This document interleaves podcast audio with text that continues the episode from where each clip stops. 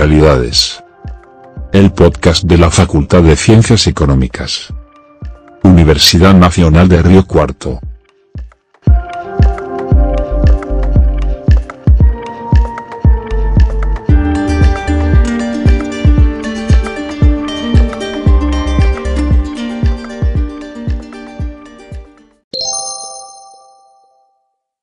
Episodio 1. Reflexiones a 25 años de la sanción de la Carta Orgánica de la Ciudad de Río Cuarto. A 25 años de la sanción de la Carta Orgánica Municipal de la Ciudad de Río Cuarto. Quiero agradecer muy especialmente a los eh, señores eh, eh, convencionales aquí presentes, presidentes y vicepresidentes de bloque, y eh, eh, comentarles que el moderador de esta actividad va a ser el historiador Omar Izaguirre, que también este, aceptó la, invitación de, la Universidad Nacional de Río Cuarto para este, eh, actuar como moderador de los dos bloques que va a tener esta jornada. un primer bloque que eh, se denomina análisis de la Carta Orgánica por los convencionales, mandato cumplido, y un segundo bloque mm, denominado aportes para pensar la Carta Orgánica desde una perspectiva de género. Eh, quiero además señalar que el Consejo Deliberante de la Ciudad de Río Cuarto, en sesión del día de ayer, ha declarado de interés legislativo y educativo la presente jornada. Por resolución 42 barra 2021 ha resuelto, artículo primero, declarar de interés legislativo y educativo la jornada de discusión, Carta Orgánica de Río Cuarto, reflexiones a 25 años de su sanción, organizada por el Centro de Investigaciones y Estudios Jurídicos, CIE, el Departamento de Ciencias Jurídicas, Políticas y Sociales de la Facultad de Ciencias Humanas y el Departamento de Ciencias Jurídicas de la Facultad de Ciencias Económicas de la Universidad Nacional de Río Cuarto, a realizarse el día 23 de abril por medios digitales. Artículo segundo, hacer entrega del presente dispositivo a los organizadores del evento. Artículo tercero, comuníquese, publíquese, regístrese en archivo C. Esto, esta eh, resolución lleva la firma eh, de Darío Fuentes, presidente del Consejo Liberante, y de José Barotti, secretario. Bien, eh, agradezco a todas las personas aquí presentes. Estaba destinado a miembros de la, de la Universidad Nacional de Río Cuarto y al público en general, y veo que hay una, una gran asistencia, inclusive también de señores eh, concejales del Consejo Deliberante de nuestra ciudad. Así que, eh, Omar, eh, te pido por favor que hagas las, presentaciones correspondientes, la introducción. muchas gracias a todos. Muy buenas tardes, gracias doctora. Por supuesto, merece destacar el esfuerzo del Centro de Investigación y Estudios Jurídicos, asimismo al Departamento de Ciencias Jurídicas, Políticas y Sociales de nuestra universidad, que realmente para quien en algún momento, y ya de esto hace 25 años, formó parte junto a muchos de los presentes de un emblema político de la ciudad de Río Cuarto, cual fue el, poder, el poder haber logrado la Carta Orgánica Municipal para esta ciudad. Justamente, Carta Orgánica de Río Cuarto, reflexiones a 25 años de su sanción, es el título de esta jornada. De modo que nos vamos a ceñir al, programa ya establecido, que seguramente conocen los protagonistas y los partícipes de esta convocatoria. Ya nos acercamos a los 40, lo cual es algo muy, muy grato y espero que puedan apreciar este esfuerzo. Las personas de que se trata eh, resulta o resultaría ocioso menciones que hagan a su currículum, en todos los casos, brillantes. La apertura de este análisis de la Carta Orgánica, esta primera parte con los convencionales mandato cumplido, la va a iniciar el doctor Ricardo Alberto Muñoz, eh, quien fue en su momento el presidente del bloque del Partido Justicialista, tarea que concluimos de aquel 27 de marzo de 1992. De modo entonces que son 15 minutos, de acuerdo a la instrucción que hemos recibido, vamos a tratar de, de cumplirlos todos. De modo entonces que en uso de la palabra el doctor Muñoz.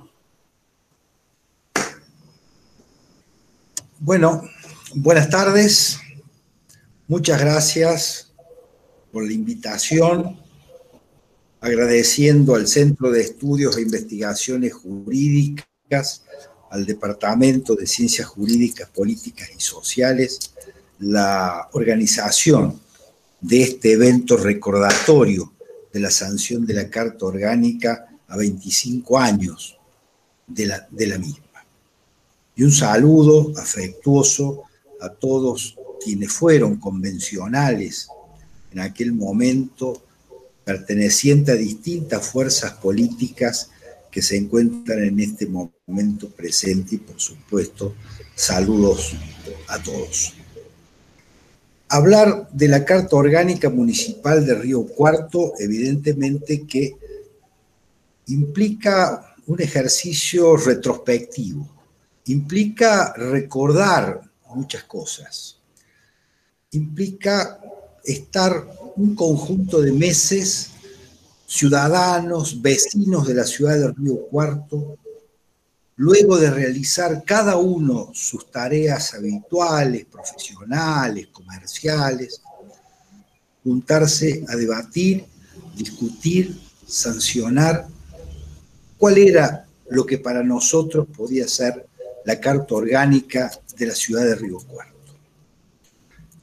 Tal vez la cuestión hay que darle como punto de inicio aquella elección municipal de convencionales que digámoslo con todas las letras, en alguna medida pasó desapercibida o no suficientemente tenido en cuenta por el electorado riocuartense, porque precisamente el mismo día y en la misma boleta tenían lugar las elecciones presidenciales, las elecciones provinciales, las elecciones municipales y al último, al último, la boleta de los convencionales municipales. De tal modo que fue sumamente dificultoso en la campaña electoral tratar de exponer lo que significaba para Río Cuarto el darse una carta orgánica. No obstante lo cual, el resultado de la elección también podemos decir que fue sabio.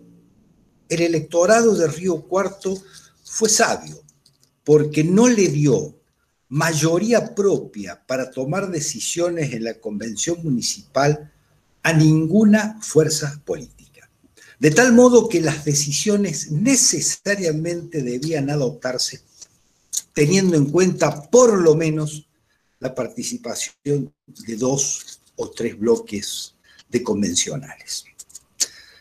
Esto trajo también como consecuencia la necesidad de que previamente al inicio de la actividad legislativa propiamente dicha, fuera necesario realizar una suerte de acuerdo o compromiso de poner en funcionamiento a la convención, porque precisamente ninguna fuerza tenía mayoría propia y por lo tanto había dificultades hasta para la elección del presidente de esa convención municipal. Lo que trajo como consecuencia que quien resultara elegido presidente de la convención no iba a tener doble voto en caso de empate. Es decir, carecía de una de las atribuciones básicas que tienen los presidentes, pero al privarle el doble voto, realmente posibilitaba la realización de negociaciones, en el mejor sentido de la palabra, con los distintos bloques políticos. Y la otra cuestión que fue importante que se discutiera y debatiera antes del inicio de la convención fue que todas las fuerzas políticas acordaron que en el recinto de la convención iba a haber siempre, para estar siempre ocupada la totalidad de las bancas. No iba a haber ninguna banca transitoriamente vacante por ausencia de algún convencional. De tal modo que la fuerza política que tenía conocimiento que alguno de sus integrantes no podía asistir a la reunión era cubierto por el suplente de esa lista. De tal modo que siempre se sesionó con la totalidad de los integrantes de la convención. Sancionada, digamos, debatida luego las distintas propuestas que las fuerzas políticas fueron acompañando y presentando en la convención municipal, se llegó a la sanción de una carta orgánica municipal, que por supuesto fue una carta que yo denomina o califico de transacción y de transición. Transacción porque al no tener, reitero, ninguna fuerza política mayoría propia decisoria, tenía que consensuar con otras fuerzas políticas. De tal modo que para lograr los acuerdos, las fuerzas tenían que ceder algunas de sus posiciones y aceptar algunas de las posiciones de las otras fuerzas políticas. El acuerdo exigía y requería renunciamientos de posiciones de todas las fuerzas políticas. Pero también la calificaba de transición, porque era la primera carta orgánica de la ciudad de Río y necesariamente debía pasar un tiempo prudencial para ver el funcionamiento de la misma. De qué modo esa carta orgánica era receptada y aplicada por las distintas autoridades municipales que se fueron sucediendo a través del tiempo, para luego, de un periodo de tiempo razonable, decir, bueno, ha llegado el momento o la hora de rediscutir esa carta orgánica y adaptarla a los nuevos tiempos. Estos 25 años implicaron profundas transformaciones institucionales, políticas, sociales, económicas y culturales en todo el país. Río Cuarto no fue la excepción. De tal modo entonces que la Carta Orgánica en alguna medida debe reflejar esos cambios. Debe tener una especie de mirada sociológica de la realidad pero también al mismo tiempo debe tener una mirada hacia el futuro de la ciudad que los riocuartenses imaginamos. Consolidación de una realidad por una parte, pero ser instrumento de cambio transformador para la futura ciudad que los riocuartenses queremos.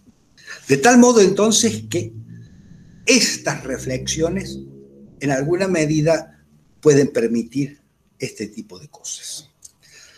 Por supuesto que, y a los fines de no excederme en el tiempo asignado y que por otra parte tengo la suerte de ser el primero de tal modo que voy a poder escuchar ya aliviado a la totalidad de los expositores, me animaría a presentar dos o tres aspectos que creo que merecen una reflexión. Hay instituciones en la ciudad de Río Cuarto que por su funcionamiento han tenido una adecuada recepción ciudadana. y me estoy refiriendo, entre otras, a lo que se denomina presupuesto participativo. El dar la posibilidad que vecinos, independientemente de la fuerza política que pueden o no pertenecer, acompañen y presenten proyectos para la ejecución de obras, la prestación de servicios o la realización de algunas actividades, implica claramente un intento de generar y abrir participación al vecino de la ciudad de Río Cuarto para que pueda disponer el destino de parte de los fondos establecidos en el presupuesto. Año a año, los riocuartenses somos convocados para participar de la decisión de este presupuesto. Pero este presupuesto fue decisión política, que no está instrumentada a nivel de carta orgánica, de tal modo que sería interesante, conveniente y hasta yo diría necesario que en una futura reforma de la Carta Orgánica se estableciera esto como política de Estado, a los fines de evitar que en el futuro alguna autoridad municipal pensara que no es necesario consultar, creyera que no es necesario que la gente participe y que con un pensamiento tecnocrático pudiera resolver y asignar partidas como si le ocurra en el presupuesto de la ciudad. Creo que para consolidar institucionalmente presupuesto participativo sería, a mi juicio, interesante incluirlo. Otro aspecto para mí importante y que en su momento intentamos en la Carta Orgánica que estuviera normado, pero no logramos, es la adecuada descentralización política territorial de la ciudad. Río Cuarto tiene varias ciudades simultáneas. No solamente lo que algunos urbanistas denominan la ciudad de la riqueza y de la opulencia y la ciudad de la pobreza, que lamentablemente la tenemos, sino que me estoy refiriendo a aquellos grupos poblacionales urbanos con identidad y vida propia, Banda Norte, Barrio Alberdi, que caracterizan a la ciudad. No existe Río Cuarto sin estas barriadas populosas.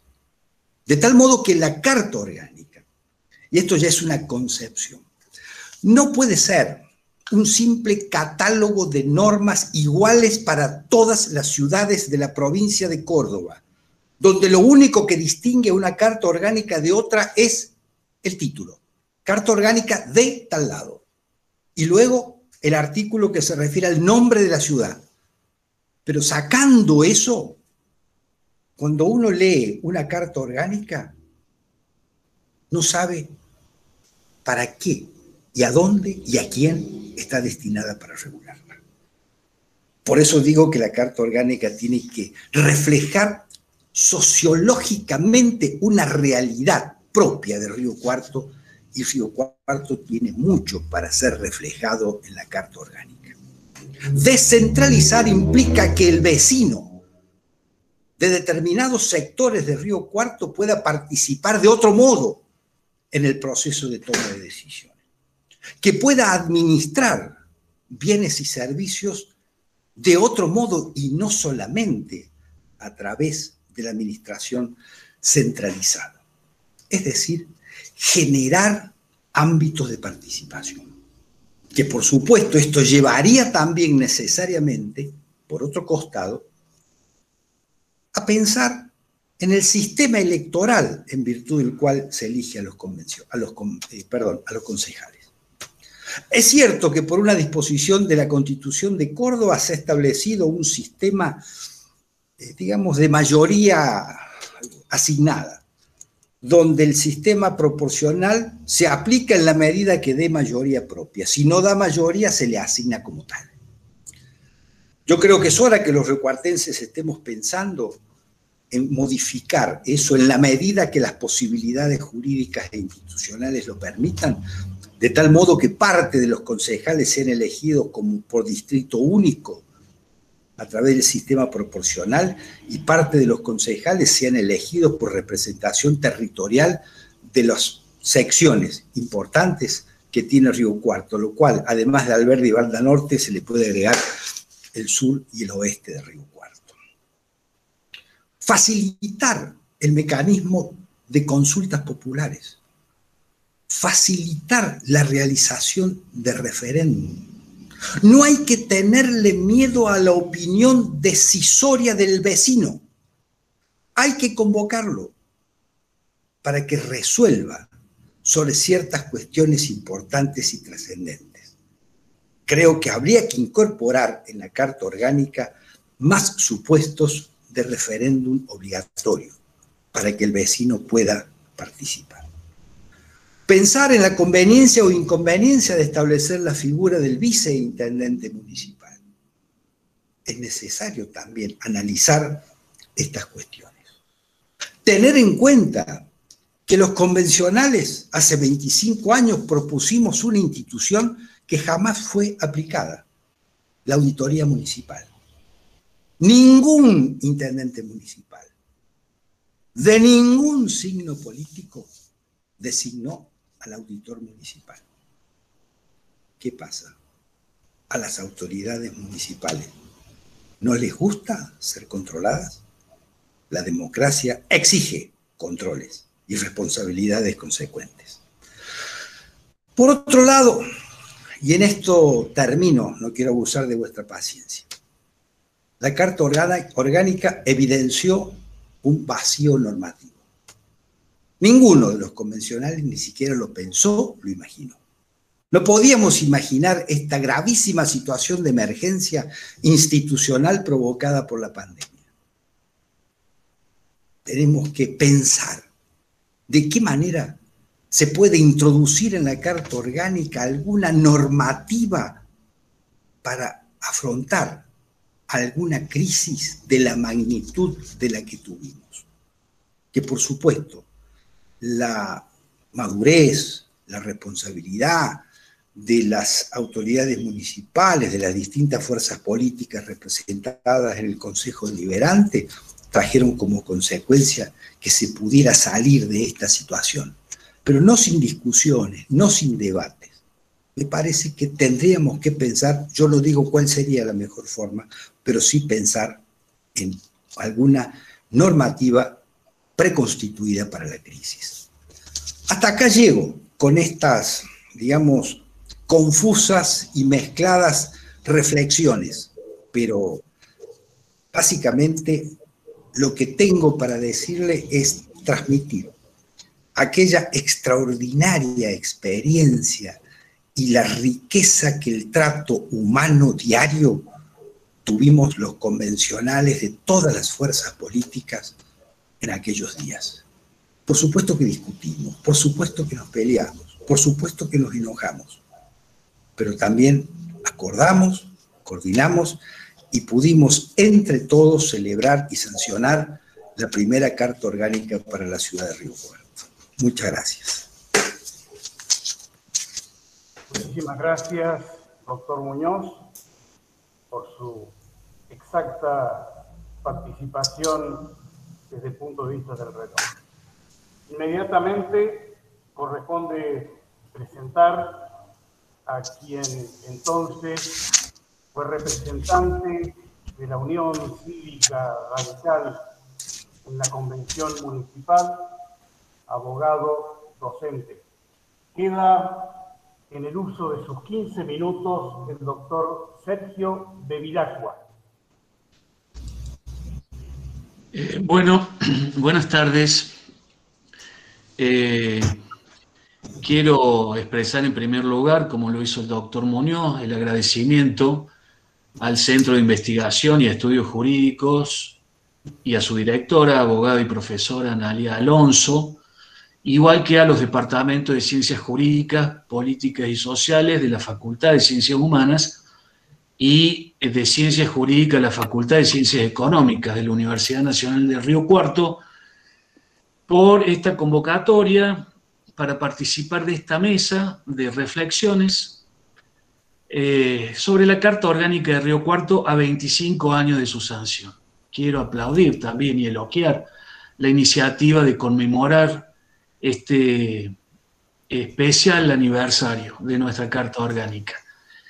Quiero saludar también a todos los asistentes, agradecerles la presencia, especialmente saludar con el mayor de mis afectos a los exconvencionales que me acompañan en esta mesa, pero también a los que se han sumado a esta sala virtual y están presentes, de quienes conservo, quiero que sepan, mis mejores recuerdos por aquella tarea que compartimos hace ya 25 años, parecen poco y son un montón. Y quiero rendir homenaje en tercer lugar a todos los, los ex convencionales y las ex convencionales que ya no nos acompañan, eh, aun cuando permanecen seguramente en nuestros recuerdos, en nuestros afectos. Eh, nos han invitado hoy a reflexionar sobre nuestra carta orgánica eh, y lo voy a hacer un poco en la línea en que lo hizo el doctor Muñoz, seguramente porque compartimos aquella tarea y de alguna manera vivenciamos la misma experiencia. Eh, esta carta orgánica que logramos sancionar en 1996 y que hasta ahora es la única que tenemos con algunas modificaciones introducidas por enmienda.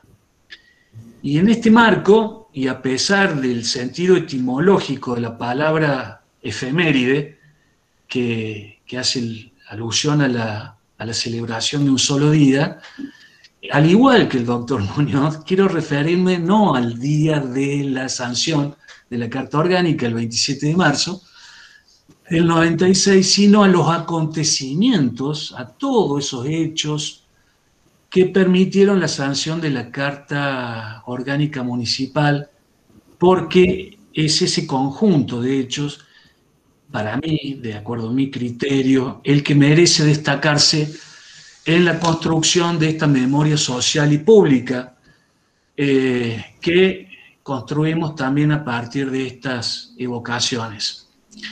Y en este marco de reflexiones, eh, quiero también permitirme un juego con el tiempo, digamos, poco hacia el pasado, analizando eh, mediante mi lectura personal eh, los hechos que ocurrieron, pero también hacia el futuro, proyectando el sentido que yo extraigo de aquellos hechos eh, que permitieron la sanción de la Carta Orgánica. Y pido disculpas anticipadas si hay algo de autorreferencia en esta evocación, porque bueno, eh, la celebración de la sanción de la Carta Orgánica y sus 25 años me involucran como uno de sus agentes históricos. De manera que entiendan que los elogios que puedo llegar a formular para la tarea que realizamos en aquella época está más dirigida a mis pares, a los hombres y a las mujeres que participaron de aquel proceso. En estos tiempos asistimos a un profundo desencuentro político. Lo han caracterizado con muchos nombres, pero yo prefiero llamarlo de esa manera, un desencuentro político y por eso mi reflexión está orientada a destacar, por un lado, y, mirando hacia el pasado, ese enorme esfuerzo que tuvimos que hacer para lograr acuerdos en la mayor medida posible con relación a los contenidos de la carta orgánica, aun cuando, como dijo también el doctor Muñoz, defendimos con enjundia cada una de nuestras posiciones políticas y justificamos y discutimos cada uno de nuestros votos. Pero por otro lado, y en función de, este, de estos tiempos de profundos desencuentros, mirando hacia el futuro, quiero reflexionar eh, en torno a, a proponer humildemente que aquella gesta sea como una especie de modelo inspire, que nos permita seguir en esta hora actual, porque creo, ¿no? Aún con las muchas dificultades por las que atraviesa nuestro país, debemos hacer el mismo esfuerzo que aquellas mujeres y aquellos hombres hicimos hace 25 años para lograr elevarnos por sobre los intereses partidarios y a partir de los intereses del conjunto beneficiar a la sociedad eh, a partir de acuerdos perdurables en el tiempo. Es cierto, también como se dijo, no podemos desconocerlo, en alguna oportunidad, y creo que cuando festejamos los primeros 10 años de la Carta Orgánica lo dijimos en el Colegio de Abogados de Río Cuarto, no fue fácil lograr esos acuerdos iniciales al momento en que comenzó a funcionar la convención municipal. La actitud de todos los bloques, de los cuatro bloques que participamos en aquella ocasión, fue de tipo estratégico, sin ser lo mismo, porque las épocas son distintas y porque tampoco quiero exagerar, padecimos en aquel momento algo parecido al desencuentro al que asistimos hoy en día. Se señaló bien que ninguno de los bloques políticos de la convención tuvo mayoría propia, pero eso, que parecía en principio como un hecho auspicioso para la búsqueda de los consensos, terminó conspirando para que lográramos esos acuerdos iniciales a los fines de, primero, la organización y la determinación del funcionamiento de la convención municipal. Seguramente perdimos mucho tiempo evaluando cómo posicionarnos frente a los otros bloques. De ahí esa actitud estratégica.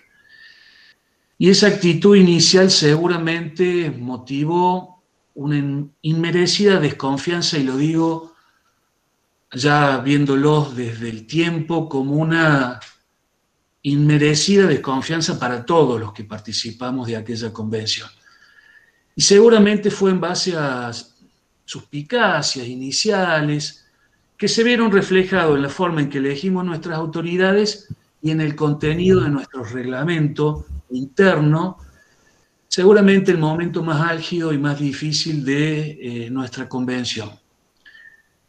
Si a eso sumamos que en la mayoría de los casos, salvo honradas excepciones, no había una claridad con relación a qué se esperaba de nuestra tarea, no teníamos experiencias previas, aun cuando sí, algunos teníamos algunos conocimientos específicos logrados a partir de la profesión o, de los trabajos en los que nos desempeñamos, debimos en ese marco inicial, preparar y presentar nuestros proyectos un poco en, en, esa instancia de inexperiencia y también en ese momento, digamos, en el que no conocíamos todavía el contenido de lo que nos iban a proponer los otros bloques. No teníamos, como tuvo la Convención Constituyente de 1994, un pacto de olivos que sirvió como una agenda consensuada, previa, eh, para determinar los temas que se debían considerar y los contenidos acerca de lo que debíamos decidir. Si no nos hubiera venido mal tener un pacto de olivo a nivel de la ciudad para iniciar nuestras actividades sin desconfianzas y con algún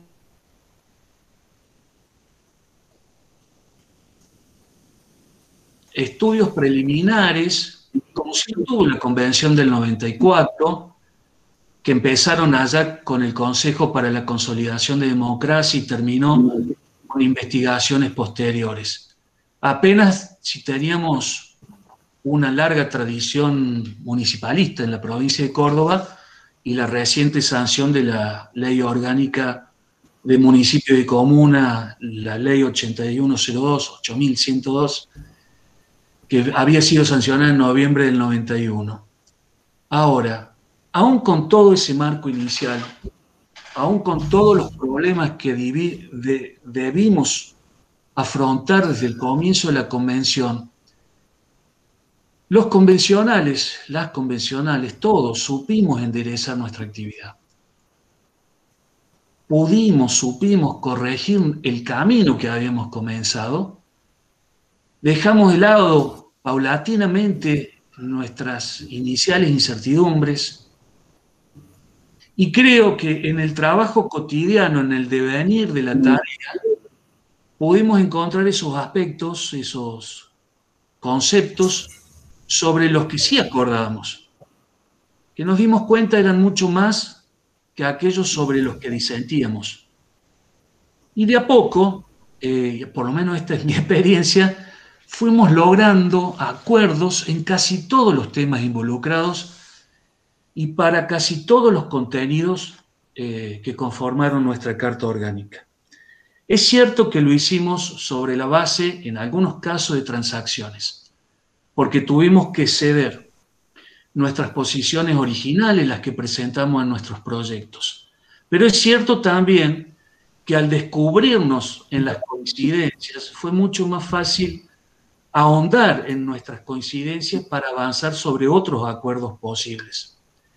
Ayudó mucho en este sentido el hecho de poder conocer con certeza los contenidos incluidos en los proyectos de los otros de los otros bloques. Insisto, advertimos que, compartíamos mucho más de lo que inicialmente creíamos y nos dimos cuenta de que no estábamos tan lejos de lograr esos acuerdos en la mayoría de los temas. Yo creo que nos unía a todos, todas, una vocación de trabajar por lograr el mejor marco institucional para nuestra ciudad del que disponíamos en ese momento sobre la base de la información que teníamos y de la cultura política en la que nos encontramos. De esa vocación dio cuenta el autor anónimo, digo anónimo, del texto que precede a la edición conmemorativa de la Carta Orgánica del año 2016, cuando se cumplieron los 20 años, que nos fue entregado en el Salón Blanco de la Municipalidad y que, sospecho, tiene alguna impronta de los escritos de Omar Izaguirre, y por eso me permito anotar textualmente eh, lo que él dijo, porque ciertamente declaro mi actitud para mejorarlo en la forma en que lo dijo. Los debates fueron externos, perdón, extensos, cito, extenuantes, en, en ocasiones extenuantes, fragorosos por la firme defensa de las ideas. Pero aún en el diálogo ríspido no se apeló al agravio discursivo como tampoco al botazo como recurso extremo. El consenso fue dificultoso y no pocas veces apareció in extremis tras ceder las partes en medio de pretensiones por momentos irrebatibles. No puedo decirlo de mejor manera, pero un poco refleja lo que describió el doctor Muñoz y lo que vivimos en aquel momento. Ese esfuerzo, creo, haciendo estas reflexiones a las que nos invitan, es digno de ponderar, digno de enaltecer porque en definitiva creo que priorizamos la elaboración de un texto que representara fielmente esos acuerdos políticos que habíamos logrado, pero no para satisfacción de los convencionales que lo lograron a los acuerdos, sino porque fueron logrados para beneficio de la sociedad a la que habíamos dirigido nuestra Carta Orgánica. Creo que eso significaba que estos textos, en estos textos, habíamos grabado esos intereses y esas pretensiones compartidos de todos los sectores que teníamos representación política en aquel momento.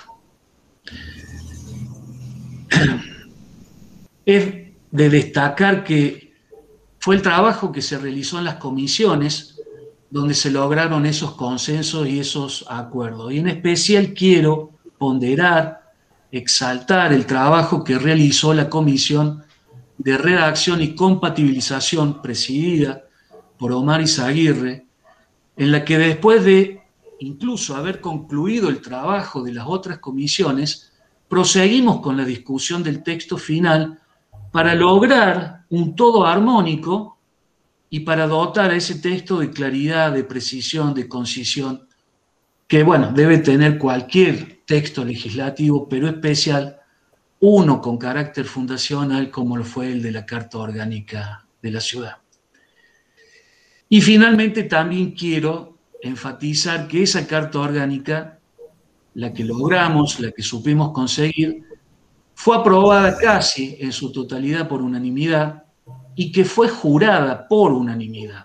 Esto es, más allá de las diferencias que expusimos en nuestros debates y de las distintas mayorías con las que aprobamos los artículos compone la Carta Orgánica, eh, todos los convencionales decidimos juramentarla. El sistema institucional que instauramos en nuestra Carta Orgánica quedó legitimado de esa manera en todos sus preceptos más allá de las discusiones. Tal vez a lo mejor por eso sea que esta Carta Orgánica sancionada en el 96 el, los gobiernos de distintos signos políticos en nuestra ciudad hasta el día de la fecha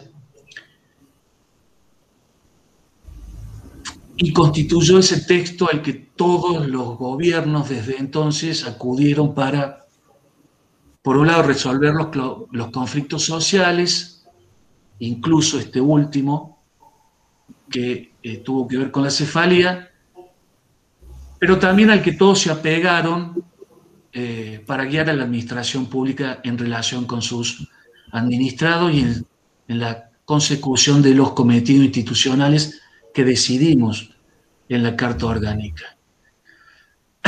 Y es cierto que cada tanto... Ya terminó, Omar. Dame un, un minuto. Digo, porque lo dijo el doctor Muñoz, y es cierto que de vez en cuando nos nos, dicen que es necesario reformar la Carta Orgánica.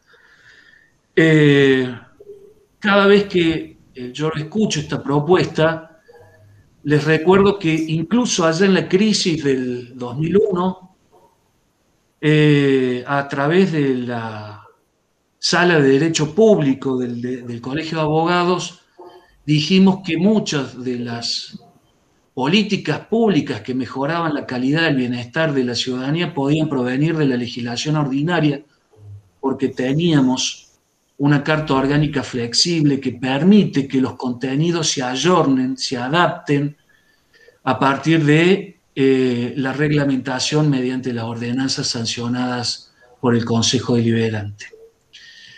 Bueno, mirando hacia atrás, entonces quiero evocar esos acontecimientos con con la admiración que me merece el esfuerzo, la dedicación y el compromiso de todos los convencionales. Ahora, brevemente y para terminar, mirando al futuro, deseo, y lo deseo desde mis más profundas convicciones, que aquel ejemplo de esfuerzo para acordar la mayoría de los contenidos de la Carta Orgánica y de aquel respeto también con el que cada convencional argumentó y expresó cada uno de esos votos, impide, como un, insisto, humilde modelo a seguir, nuestras decisiones actuales y futuras para terminar con esta época de profundos desencuentros políticos. Y así, cuando se reúna la próxima convención constituyente, que va a suceder más temprano que tarde, nuestros convencionales no tengan los problemas iniciales que nosotros tuvimos y que asuman con una vocación decidida de lograr acuerdos iniciales y finales para que nuestra ciudad cuente con el mejor de los diseños institucionales que sea posible para el momento en el que se la sancione. Es decir, en definitiva, creo, para dotarnos del mejor diseño institucional que garantice nuestra libertad en condiciones de igualdad nuestro bienestar, nuestra felicidad, así como tratamos de hacerlo nosotros, los convencionales, en el 96, cuando sancionamos la Carta Orgánica. Muchas gracias. Mientras se prepara el doctor Paso, agradecerle al doctor Sergio Raúl Bevilacqua su participación, sus conceptos, decirle a quienes se puedan haber incorporado a esta sesión que hemos iniciado con la palabra del doctor Ricardo Alberto Muñoz, siguió el doctor Bevilacqua y puede abrir el micrófono. Quien en su momento, en condición de convencional, hoy mandato cumplido, lo hizo por la Unión Vecinal de Río Cuarto, el doctor Jorge Daniel Paso. Buenas noches y bienvenido. Buenas noches, Omar. Muchas gracias por tu presentación. Eh, reitero también y reproduzco el agradecimiento de esta invitación. Eh, gracias, Analía, por... Y bueno, Analía me dijo, bueno, algunas anécdotas.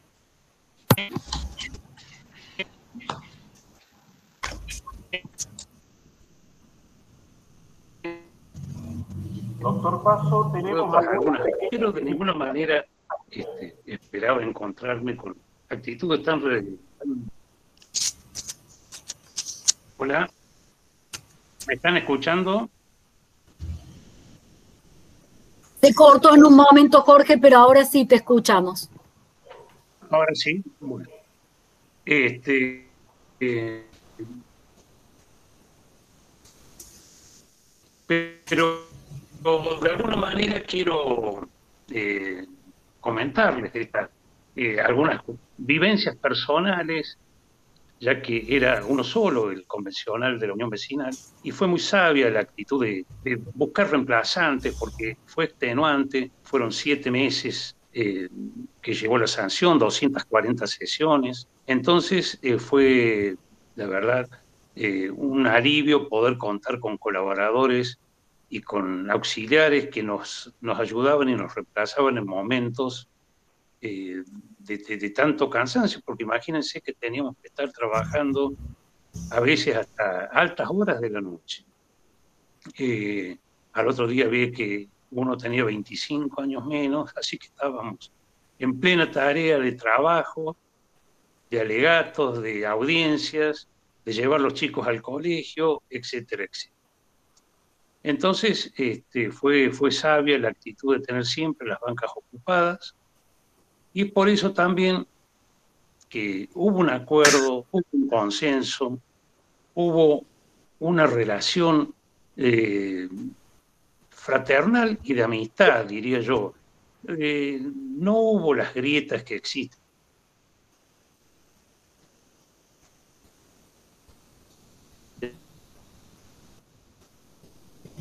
no en la. Un equilibrio, un, equilibrio eh, en el sentido de que no solo por la paridad de fuerza, porque si mal no recuerdo eran 18 eh, convencionales de radicalismo, 17 del peronismo, dos del FREPASO y uno de la Unión Vecina, lo cual era un virtual empate casi, ¿no es cierto? Y dependía de las dos fuerzas minoritarias para qué lado se, inclinaran, que decidían de una u otra manera.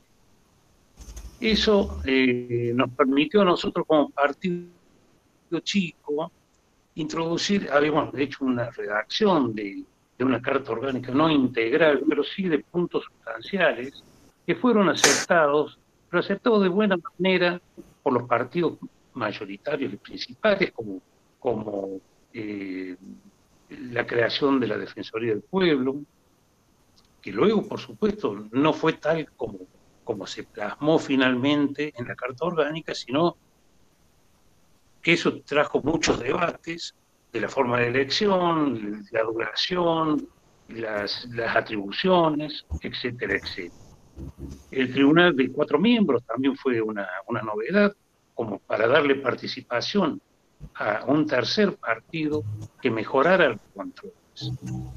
También las elecciones municipales separadas que pregonábamos desde siempre, porque nosotros como partidos eh, pequeños, digamos, este, nos avasallaban las elecciones porque bajaban los candidatos, acuérdense que eran esas interminables listas sábanas que eran presidente, gobernador, diputados, senadores, y nosotros estábamos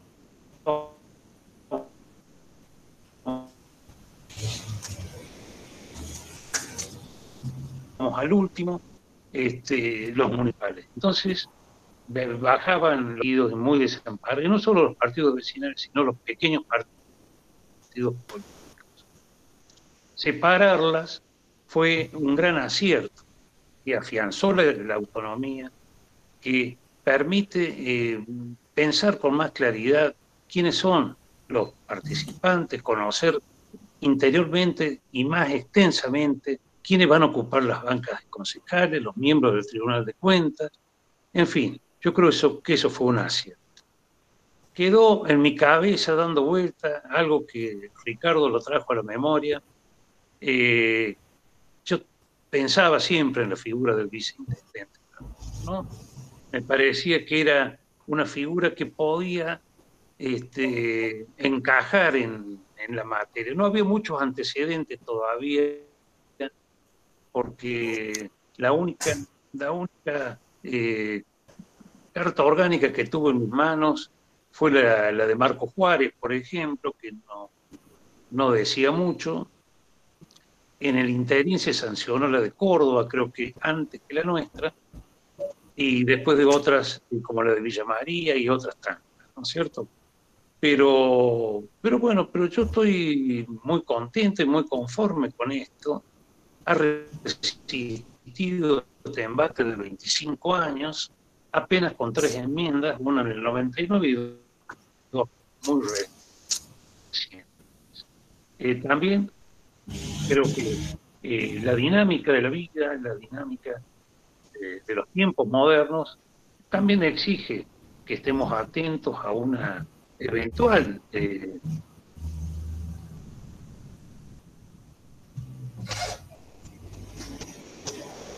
estos tiempos modernos, a estos tiempos de tanto dinamismo, y comparto algunas de las ideas eh, de Ricardo, los conceptos de Sergio, y, quisiera, bueno, recordarles, recordarles que también sigue pendiente eh, cuando se modifique algún día la, eh, constitución de la provincia que nos permita que los concejales sean elegidos de manera proporcional y no que se asegure esa mayoría automática que yo creo que sería, eh, sería sano para la democracia de nuestra ciudad. Porque pensemos si lo mismo sucediera a nivel eh, nacional o a nivel provincial, que se, que se les asegurara a un partido determinado la mayoría automática de los diputados. Yo creo que sería importante si la constitución de la provincia en algún momento lo permite, y a su vez hemos hecho una reserva sobre ese particular, de volver a intentar una representación proporcional y equitativa a, las bancas que se pueden eh, sacar cada parte.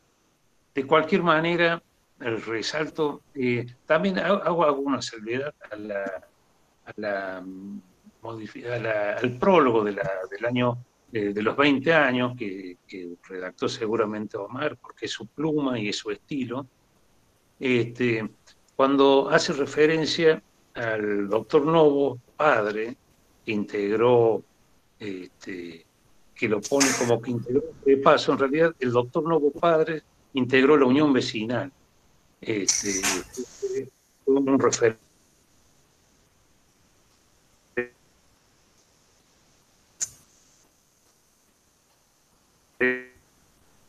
nuestro, fue un convencional suplente, este, y se dio la, situación eh, mismo, en una misma sección, en distintas bancas de convencionales y por partidos diferentes.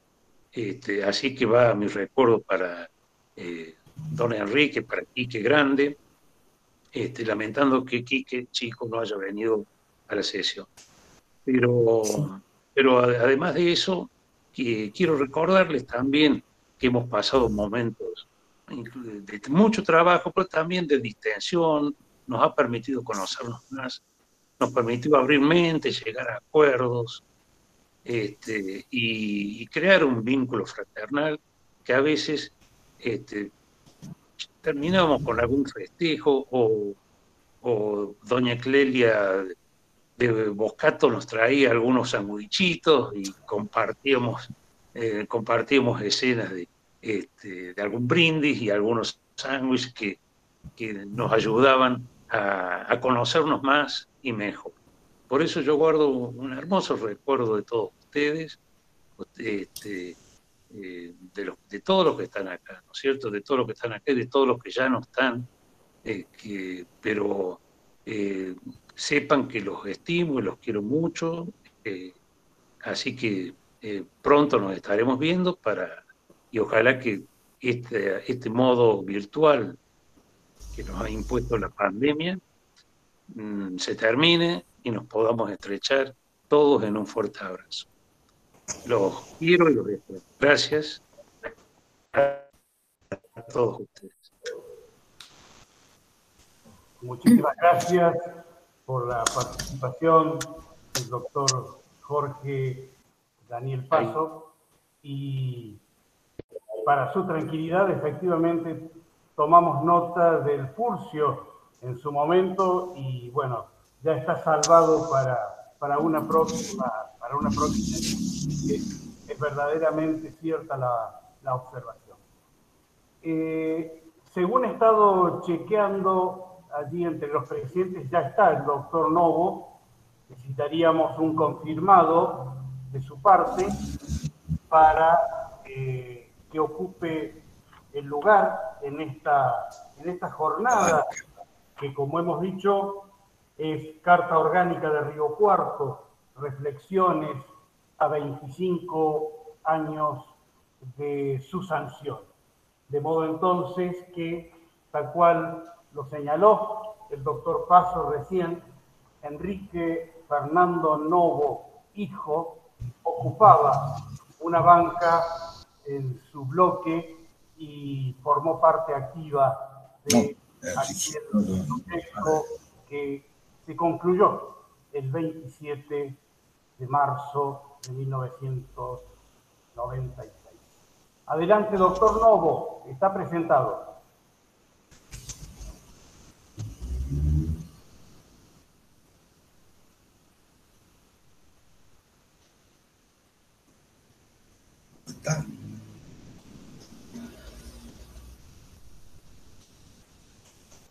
Pensaba que estaba conectado Omar, eh, Enrique. Yo también lo tengo porque me figura, aunque sí, sí, y con micrófono abierto. Habría alguna cuestioncita técnica y me da la impresión de que Quique está con nosotros.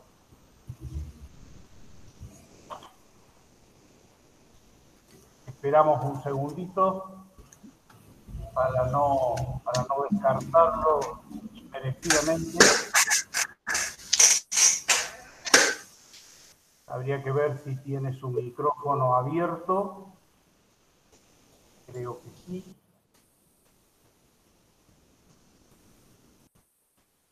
Porque me sigue figurando en, el detalle de la reunión.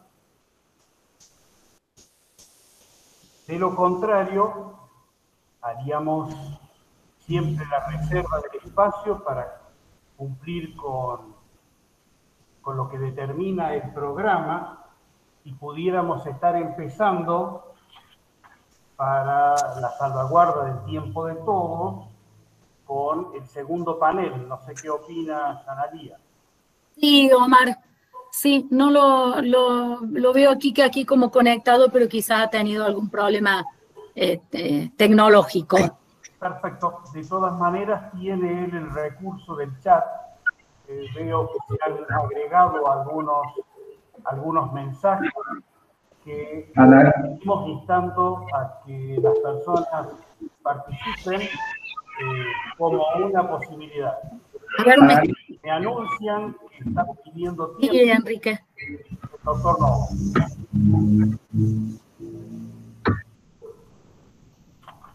Habría que ver, esperamos unos segunditos. Bien, habla Diego. Ahí está. Disculpen, se ha comunicado conmigo, eh, Enrique. Tiene un Está. problema con la computadora que no tiene micrófono. Se está Hola. cambiando de computadora. Hola. Ahí está. Ahí está. Bueno, disculpe, apago la otra, apago la otra computadora. Bueno, estamos, Los- las cuestiones de la virtualidad.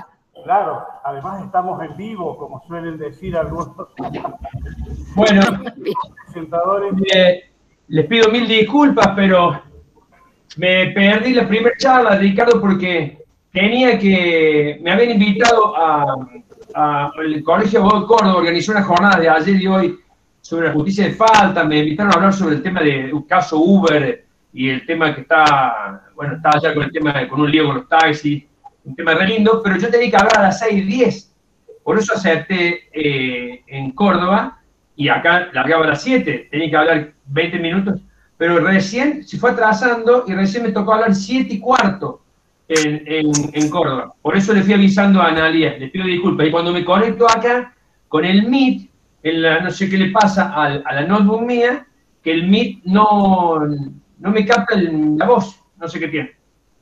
Bueno, Bueno, Eh, maneras, rápido. ya estaba presentado.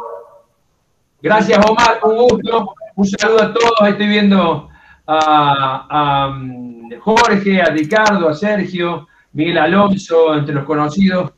Eh, Omar, querido, Analía, gracias. Bueno, eh, espero no ser reiterativo y si me, me dicen que ya lo, lo dijo Ricardo, que me lo, me lo perdí lamentablemente, me, me dicen, yo mínimamente quería eh, eh, hacer una, una introducción eh, diciendo que me llamó siempre la atención porque se llamaba carta orgánica y bueno, y cuando estudié este origen en Estados Unidos, que, se dio la primera carta orgánica de la ciudad de San Luis, y, es Home Rule Charter, que se significa carta de la regla del hogar, y la verdad me encantó, me gusta más que constitución local, esa carta de las reglas del hogar, que fue tomada por la constitución de Santa Fe de 1923, que dio origen a las primeras cartas orgánicas de Santa Fe y Rosario, y también fue imitada por el proyecto constitucional de, de- de Córdoba de 1923 y por la constitución de Santiago. Si eso ya no fue, no fue dicho, bueno, les pido mi- mil disculpas. Eh, a mí me, me- me gustan mucho la- la- las definiciones que da de carta orgánica tanto Guillermo Barrera Buteler como, como Antonio María Hernández, diciendo que son como la constitución local, pero advirtiendo que no lo son porque las constituciones normalmente dan origen a un Estado y los municipios nosotros fueron, fueron anteriores a las provincias y anteriores a- al Estado Nacional. O sea, cuando aparecieron las cartas orgánicas en nuestro país, el Estado municipal obviamente ya, ya existía. También me, me- me encantan las palabras de Rosati y tiene mucho ver- que ver con lo que en, en su momento habló Sergio. Eh, Rosati hace referencia de que una ciudad no tiene que esperar cuando está ya muy preparada para tener la carta orgánica, ni tampoco tiene que ser anticiparse cuando no lo está. Es decir, que son dos errores. Por eso, si lo llevamos al tema de las reformas, me parece que está bueno. Decir, no tenemos que ser reformistas por el solo hecho de que nos gusta una convención constituyente, pero tampoco excedernos en el tiempo de cuando la ley suprema local eh, lo está, lo está requiriendo. ¿no? Eh, sí también tomar las palabras de Víctor Marcelino, que dice, ojo, las cartas orgánicas no tienen que transformarse en un embate permanente contra la legislación eh, provincial, bajo la bandera eh, del autonomismo, ¿no? La, la vivencia que tuve yo fue fantástica. Eh, a mí, en- eh, como convencional, eh, lo hacía dos meses, tres meses que me había recibido de abogado y fue una experiencia imborrable, imborrable. Creo que fue un regalo de- del de arriba porque yo no estaba ni siquiera en ese lugar en la lista y, hubo problemas en el prepaso, eh, en, la, en la confección de la lista de, de concejales que hizo que eh, el concejal de la democracia cristiana que integraba el FREPASO, eh, don Minetti, para, que, para solucionar el problema que había entre las dos líneas internas del, partido país, él aceptó bajarse y cuando se baja de, supongamos, del segundo al quinto lugar, del tercero al quinto lugar, estaba en una reunión en la que yo no estaba, yo estaba en Córdoba, y él dijo, pero me lo suben al Quiquito al segundo lugar en, la lista de convencionales. Lo tiró. Y en realidad se dio lo que decía Jorge Gentile. las fuerzas eh, políticas en Río Cuarto iban a estar ocupadas por los cargos eh, en, su momento remunerados. ¿no? Eh, dice, cuando estén armando las listas, no van a estar tan preocupados por la lista de convencionales constituyentes se van a dar cuenta tarde, me decía Jorge, se van a dar cuenta tarde cuando ya eso esté. Si vos andás y participás. Yo jamás pensé que iba a poder tener chance con mi escasa edad y, nada de, trayectoria en la ciudad si hacía seis años que me... Seis años, once años que me había ido, porque yo me había ido a los 12 años al secundario en Córdoba. Bueno, y se dio, o sea, se dio de carambola y me quedé segundo y, el, y prepaso eh, eh, entramos dos con Julio Girar, que fue un placer tenerlo de, compañero de, bancada. Eh, además era en ese momento el suegro de mi hermana, porque el hijo de ella, el hijo de él era, estaba casado con mi hermana mayor, así que fue una vivencia muy linda. Eh, nos llevamos muy, muy bien. Eh, bueno, Julio fue el que instó que, tengamos el, el, único, el, único preámbulo que se incluya a los no creyentes en el país, de una manera implícita, pero se incluye a los no creyentes del país. Él peleaba porque decía, yo no tengo que invocar a Dios si yo soy agnóstico, decía Julio. Y logró que se puso que la invocación de Dios está hecha por, por los creyentes, como para recordar alguna de las anécdotas. Sí, eh, eh, realmente lo que a mí me hizo, yo tenía dudas en ese momento sobre qué, qué rama del derecho, a qué rama del derecho dedicarme, estaba en Córdoba, era ayudante, era adscrito de la materia administrativa y constitucional, pero también adscrito de civil y procesal civil, o sea, nada que ver una con otra, y realmente estaba... Y bueno, y la convención constituyente hizo que, eh, que, me, que me volcara a la vocación del derecho público. ¿eh? Lo que aprendí, lo que aprendí de, de maestros como Ricardo, como Sergio, de los, de más grandes, de los que tenían experiencia eh, eh, en no solamente en el derecho, sino en la política. Eh, con Jorge, lo tenía ahí atrás en, la convención. Bueno, fue muy, muy, muy rico, muy rico. La verdad que fueron ocho meses o nueve meses, no me acuerdo, fueron fantásticos. así que la, vivencia fue hermosa. Yo lo que les quiero también transmitir es que siento que la Carta Orgánica debe ser reformada debe ser reformada porque cuando la dictamos no había redes sociales. Y las TIC tienen que estar, la brecha digital tiene que estar presente. Tiene que estar presente la perspectiva de género que ahora van, van a, hacer referencia quienes sigan usando la, palabra. ¿eh? Entonces, más allá del viceintendente, de la, de la, de la separación de boletas, de, de, que haya cupo barrial, de que se le dé una función a la auditoría general, a, la, eh, que se eh, creo que el, defensor del pueblo debe ser elegido por el pueblo. Em, me parece que hay muchas cosas para, retocar y muchas cosas para destacar, ¿no? Porque si fuimos uno de los, de los vanguardistas con la banca del ciudadano, ¿no? Con este tribunal de cuentas de cuatro miembros, eh, con esta, esta, estas elecciones separadas que ustedes han hablado pero me parece que necesita un retoque, un ayornamiento de la Carta Orgánica. Después ustedes me van a, responder, yo creo que se llevó votación y no salió favorable, pero por muy poco, la, idea de incluir en, la, en, las disposiciones complementarias la obligación de eh, llamar a convención constituyente, que la tiene otra carta orgánica en el país, a llamar a convención constituyente para actualizarla cada 20 años. Tengo entendido que eso lo llevamos a votación, pero no sé si eso es una idea mía o realmente sucedió así. Yo, porque no quiero extenderme en mi visión personal, eh, solamente reiterarle que fue una vivencia desde lo humano y desde lo jurídico y desde lo político apasionante, nada que ver con la función de concejal. ¿eh? Ser concejal me gustó, pero es muy distinto a hacer convencional. Realmente en la convención, en la convención, salvo algunas cuestiones que sé que tanto como gobierno como oposición se metían un poquito, que eran coyunturales, realmente puedo decir que hubo, con errores, ¿no? Con errores, eh, hubo una visión de conjunto de tratar de hacer lo mejor para la, para la ciudad. ¿eh? Decía recién Jorge, no se veía la grieta, pero nada, no se veía ni lo que se ve en el Consejo Liberante.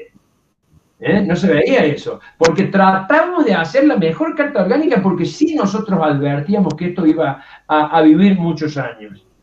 no fue la carta orgánica de, radicalismo, no fue la del peronismo, no fue la del, no fue la del Marinelli, no fue la, no, fue realmente una carta orgánica para y por el Río Cuarto. A mí me encantó la participación que, tuvimos con, la población a través de, nuestra visita a los colegios. Seguro se acuerdan, cuando íbamos a los colegios, fuimos a un montón de colegios, la participación de los chicos, la idea que nos daban los chicos, la invitación a las vecinales. Sí, fue, fue realmente muy rico.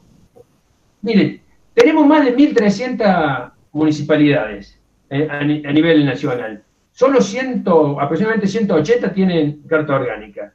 La, provincia que más carta orgánica tiene es la de, es la de Corrientes, con 45. La que le sigue, eh, yo digo son datos que tengo del 2018, que se puede haber modificado. cordobeses con 24, cuando tenemos 45 ciudades que podrían tener la carta orgánica, ¿no? Hay ciudades como General o como San Francisco que no tiene carta orgánica, no se han dado ese lujo de crear su carta del, hogar. También está Salta con 20. Pero hay de las 23 provincias, 14 solamente tienen eh, ciudades con carta orgánica, 5 que podrían tener no la tienen y 4 no dicen nada sus constituciones. Esos son datos anecdóticos. Y como, como aporte, mire, me busqué cartas orgánicas un poco al azar distribuidas por todo el país y encontré algunas cosas que realmente no, no, se, no llevarían. ¿Sabe lo que hice? Porque cuando fui convencional, a mí me ayudó mucho Jorge Gentile, que me presentó a Pedro Frías. Y Pedro Frías me entregó como ocho disquetes. ¿Se acuerdan los disquetes? Los disquetes, ¿no? Esos disquetes vos los ponías en la, en la computadora uno tras otro y se formaba un programa un programa con todas las cartas orgánicas que había en 1995 del país. Yo ponía Defensor del Pueblo, y te salía eh, eh, Posadas, te salía Jujuy, te salía Ushuaia, te salía. Era bárbaro. Bueno, me acordé de eso y busqué y digo, ¿qué tendríamos para agregar? Ah, no para agregar. le, voy a mencionar eh, algunas cartas orgánicas y algunos mm, puntitos. Miren, tome, tome la Andalgala. 27 artículos le dedica al impacto ambiental, 7 artículos a la agroindustria. Tiene una junta de reclamos para responder si se considera exagerado un tributo, si se considera afectado por una obra pública, si hay actos discriminatorios. Esa junta de reclamos se forma por cinco titulares y cinco suplentes designados anualmente por el Consejo Deliberante. Miren la, la, Carta Orgánica de Belén. Tiene una comisión, la comisión legislativa de receso para cuando no hay, eh, eh, los, concejales están de recreo, de recreo, perdón, de receso, bueno, permanece como una especie de guardia, muy importante porque tiene que atender determinadas cuestiones. Eh, esta línea carta orgánica prevé el juicio de residencia, ¿no? La, la prevé el derecho a la información sobre los alimentos, la DSQ también posibilita las candidaturas independientes con el apoyo del 5% del electorado para postularse. La de recreo dice que el, el Consejo se renueva cada dos años por mitades. Establece la figura del defensor vecinal. La de Tinogasta exige la difusión de la Carta Orgánica Municipal y el compre tinogasteño. La de General San Martín de Chaco prevé la inmunidad de opinión para los concejales, prohíbe el ingreso como empleado público hasta dos años posterior a la combinación de los mandatos de los funcionarios. La de resistencia, eh, no, perdón, esta no tenía nada para... Eh, mm, la de Pericó Jujuy prohíbe que no se pueda desempeñar un empleado público, un, em, un empleo público creado por el mismo funcionario En su caso, deberá devolverle los emolumentos. Eh, prevé el jurado para juicio político compuesto por ocho ciudadanos designados por el Consejo. Tres abogados, dos representantes de centros vecinales y tres directores de escuelas. La de San Pedro crea el banco, el banco municipal. La de Loma de Vallejos eh, planifica el ordenamiento cloacal y el sistema de desagües. La de La Valle eh, eh, recepta las ferias municipales. La de mm, la de Santiago, capital, prevé un instituto municipal de, ecología. La de La Banda prevé el defensor del pueblo elegido directamente por el pueblo. La de Puerto Esperanza eh, prevé toda la cuestión vinculada al cambio, climático. No lo hablábamos nosotros en el 95, casi no lo hablábamos. Eh, y refiere al municipio costero y la protección del río, de su cuenca. Miren la de San Javier de Misiones. Prevé, el, promueve el uso de las TIC para disminuir la brecha digital. Prevé también la contemplación de las personas con situación de calle. Adopta el paradigma de gobierno abierto y establece incentivos tributarios ambientales. No marcado la... Mm.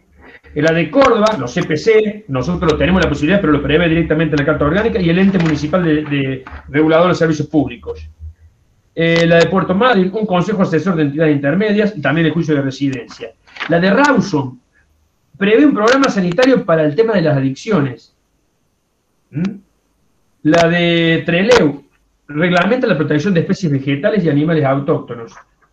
La de Sarmiento obliga a tener un plan estratégico. No es una facultad, es una obligación, me parece excelente. Hay veces que en los municipios nos damos cuenta que no hay plan estratégico, que no se sabe para dónde va eh, eh, el intendente. Está bueno que esa obligación esté.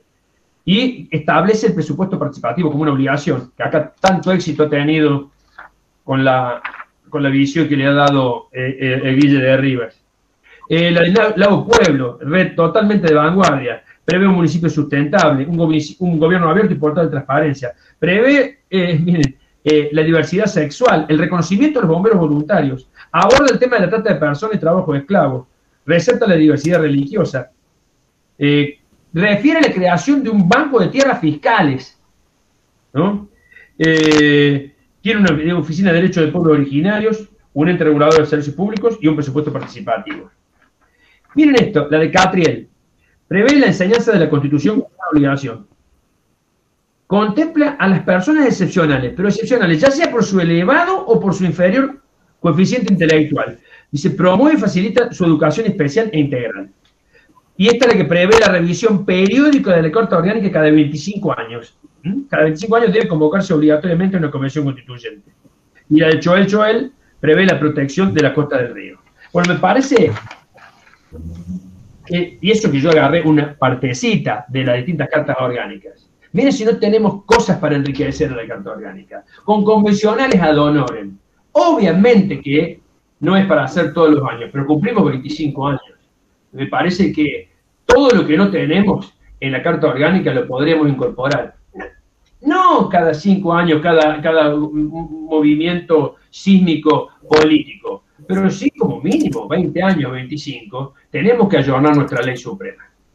Ojalá, ojalá que algún intendente eh, se anime, porque en realidad los intendentes, yo creo fielmente que no quieren, no quieren exponerse a una elección, ¿no? No quieren exponerse a una elección y no quieren eh, a lo mejor eh, en la convención constituyente se pueda dirimir alguna cuestión que, que, lo va, que vaya a afectar la coyuntura. Pero lamentablemente, yo sé que el la, la, función del intendente es determinante, lo he visto de cerca, es casi inhumano.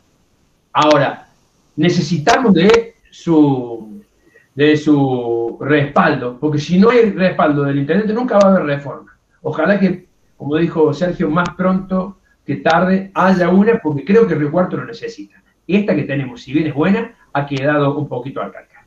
Gracias. Gracias por la participación de Quique para todos nosotros, el doctor Enrique Fernando Novo. Creo que estamos en condiciones, doctora Alonso, de dar por iniciada la segunda parte del programa, que se trata de los aportes para pensar la Carta Orgánica desde la perspectiva de género. En ese sentido, pensamos que ya está en línea la doctora Sandra Silvia Sen para inmediatamente incorporarse a esta jornada. Bueno, este, buenas noches a todos y a todas. Este, en primer lugar, bueno, eh, formar parte de este panel que se ha denominado Aportes para pensar la Carta Orgánica desde una perspectiva de género. Eh, la verdad que eh, es un honor que me, que me, hayan invitado. Quiero agradecer por eso a los organizadores eh, la oportunidad de estar presente en esta jornada este, y especialmente un placer, quiero decirlo, compartir el panel con la profesora Claudia Harrington, que es quien sabe realmente de esta cuestión de, la perspectiva de género y de las distintas teorías desde la perspectiva, de género. Eh, o sea, voy a ser bastante breve, eh, yo quiero de alguna manera eh, hacer una reflexión desde la distancia, digamos, teniendo en cuenta estos 25 años que han pasado. En aquella oportunidad, este, yo estuve participando en la Convención Constituyente Municipal como secretaria relatora, puntualmente en la comisión eh, denominada Sistema y Órganos de Control y Justicia Municipal. Eh, me, sirvieron mucho las palabras de Ricardo y de Sergio para recordar algunas cuestiones que yo había apuntado este, porque tengo algunos recuerdos este, eh, así dispersos, pero lo que sí recuerdo con mucha claridad, eh, fue obviamente una gran experiencia, eh, especialmente recuerdo los debates que se producían en el seno de las comisiones. Yo puntualmente recuerdo en el seno de la comisión que, que participé, eran debates muy intensos, debates con gran, de gran profundidad en, con respecto a los temas que se, estaban tratando. Y eh, sí recuerdo que eh, eran debates, por supuesto, con grandes diferencias, con acaloradas discusiones, pero siempre en el marco del respeto y siempre eh, llegando a consensuar decisiones. Que es esto lo que señalaban Ricardo y Sergio, este, y bueno, es lo que yo también había marcado. Ahora, analizando hoy desde la perspectiva de género aquel momento, eh, debo señalar que fue una convención constituyente muy valiosa, como se ha señalado aquí, en tanto hecho político. Significó el, dictado de la primera carta orgánica eh, de la ciudad de Río Cuarto, que no es una cosa menor. Eh, no obstante ello, debemos señalar, debo señalar desde mi yo eh, estuve analizando y recordando, que fue una convención constituyente básicamente masculina, con muy pocas mujeres presentes en, ese momento. Eh, esta situación que hoy la vemos eh, con, otra, con otra mirada, en la época, 1995, 1996, no era cuestionado socialmente, o al menos el tema no estaba en la agenda pública como está hoy.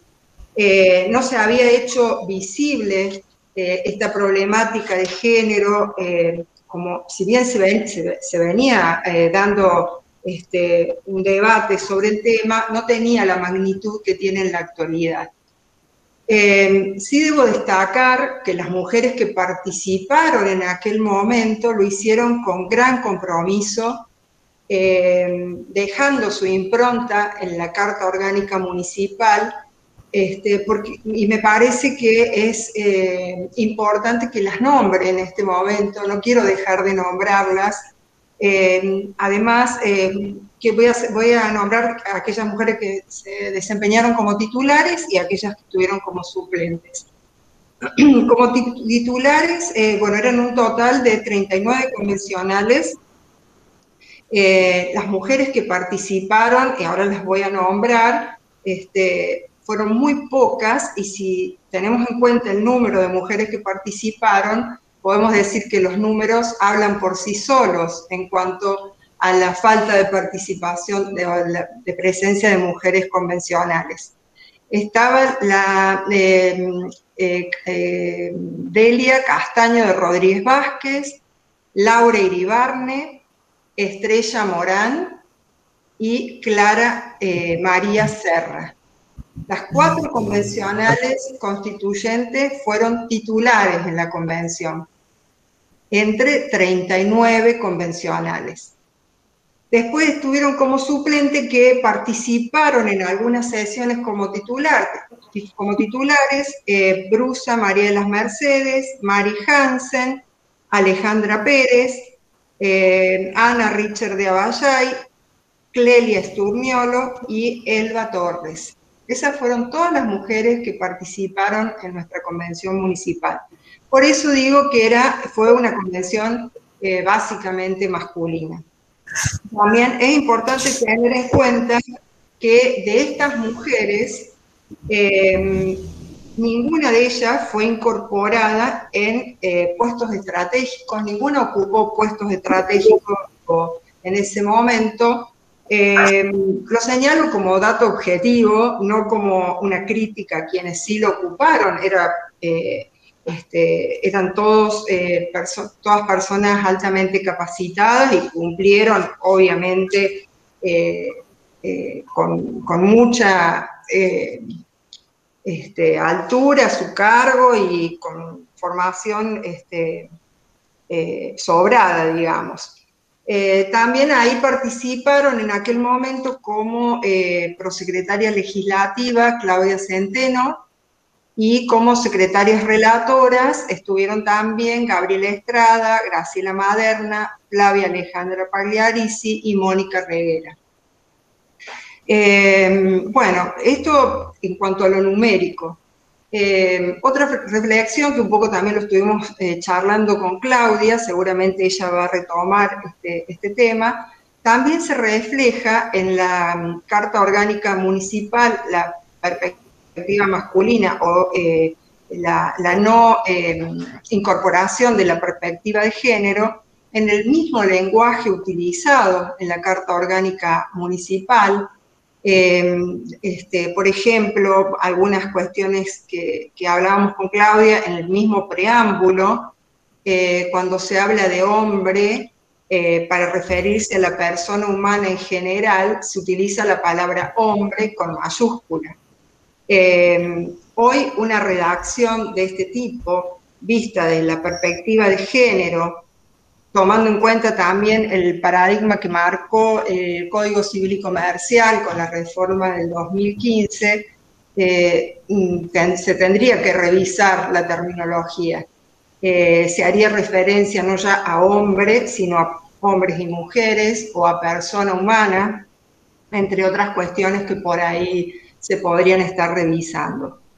Em, para seguir con este análisis del lenguaje de la Carta Orgánica Municipal, este, si vamos a la sección segunda de la Carta Orgánica Municipal, en la que está, eh, se trata el tema órganos de control, eh, a modo de referencia, ¿no? porque podríamos analizar toda la Carta Orgánica, em, en, esa, comisión que cumplí eh, mi tarea como secretaria relatora, y uno no lo pensaba en el momento, ¿no?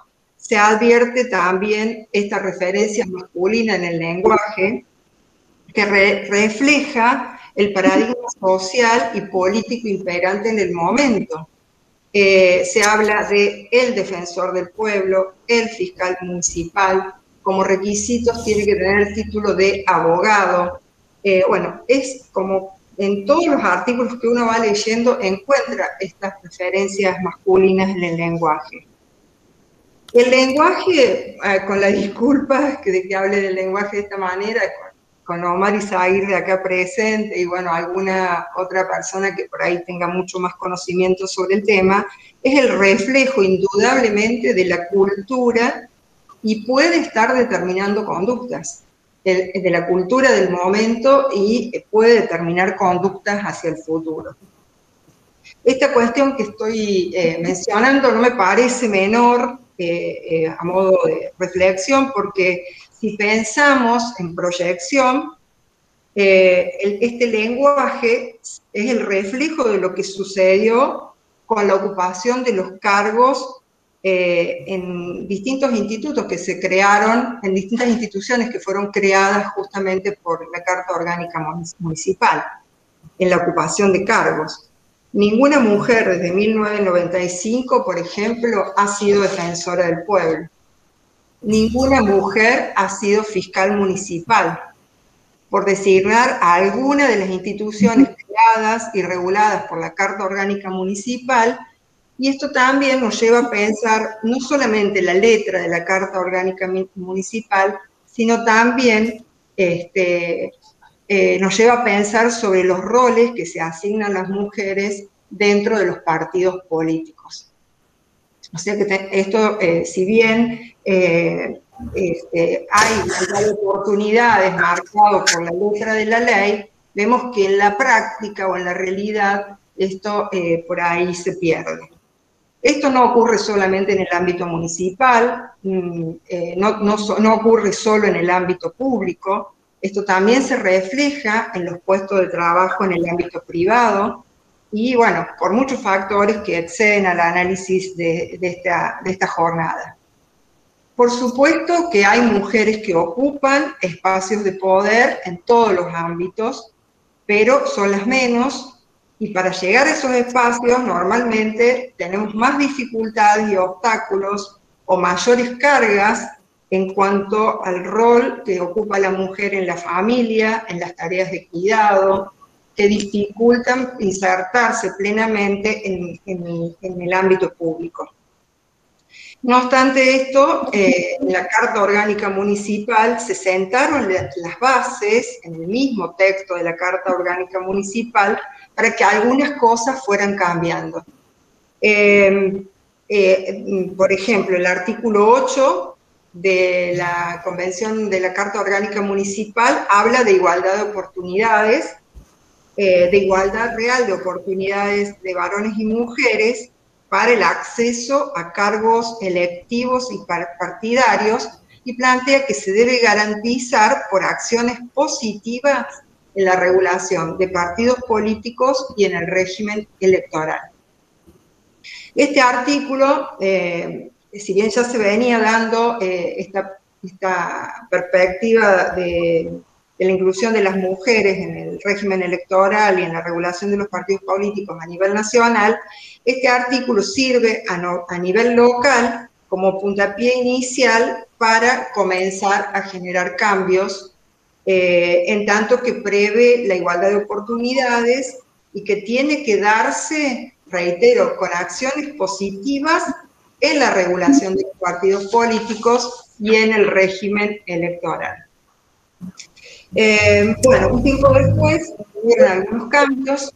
Eh, hubo, una ordenanza en el año 98 eh, que estableció, la ley, sería una ordenanza donde se establece el cupo femenino en los cargos, en los cuerpos colegiados, sería el Consejo Deliberante, con un cupo del 30% que por primera vez se aplicó en las elecciones del año 1999. Ahí se ve aumentado, obviamente, el número de mujeres en el Consejo Deliberante. Eh, no obstante ello, este 30% que también se aplicó a nivel nacional eh, fue un techo, porque eh, ese techo no se traspasó por mucho tiempo, se mantuvo, o sea, se logró el 30% que se mantuvo ese techo. Es así que vino una nueva ordenanza municipal en el año 2003 eh, que estableció la paridad de género con un cupo del 50% de mujeres en los cargos a elegir en el citado cuerpo legislativo y en condiciones de ser electas. Em, esa ordenanza es la 1325 del año 2003. Bueno, eh, estas son algunas reflexiones eh, en el texto de la Carta Orgánica, como lo tenemos hoy. Eh, por supuesto que, como decía Enrique Novo, tiene que comenzar a... Em, tiene, la reforma, la eventual reforma de la Carta Orgánica Municipal tiene que, obviamente, abarcar la perspectiva de género. Es impensable una Carta Orgánica Municipal que no, la, no, toque el tema de la perspectiva de género. Eh, bueno, eh, a modo de, ir concluyendo, esto podemos decir, podríamos seguir reflexionando, Claudia seguramente que va, va, se a explayar sobre el tema y con mucha más precisión que yo seguramente. Lo que sí debo decir es que esto no es todo, o sea, no se acaba con la ley de cupos, eh, la verdadera inclusión aún no se ha completado, es un proceso que aún no termina, creo que todavía falta tiempo, la mujer ha logrado, las mujeres con sus luchas han logrado salir de la esfera privada a una esfera eh, pública eh, en tiempos muy, muy recientes, ha sido una lucha este, que ha llevado mucho tiempo, es un proceso, como decía, que aún no termina, y recién se podría ver concluida, digamos, concluido este proceso o eh, eh, se podría decir que hemos logrado la igualdad real de oportunidades eh, cuando esta igualdad real sea real justamente y no impuesta por ley. para eso hace falta concientización, cambios de paradigmas sociales y culturales en cuanto a los roles, del hombre y de la mujer en la familia, en la sociedad, en las instituciones, eh, va más allá del texto mismo de la ley. Hace falta romper viejos esquemas, hace falta deconstruir el encasillamiento de roles en la división público-privado, eh, en tanto que eh, como personas somos partes del todo. Ese, desde mi humilde punto de vista, en esta reflexión que me ha tocado hacer, creo que es el desafío que sigue pendiente. Bueno, muchas gracias de nuevo. Bueno, muchas gracias. Gracias.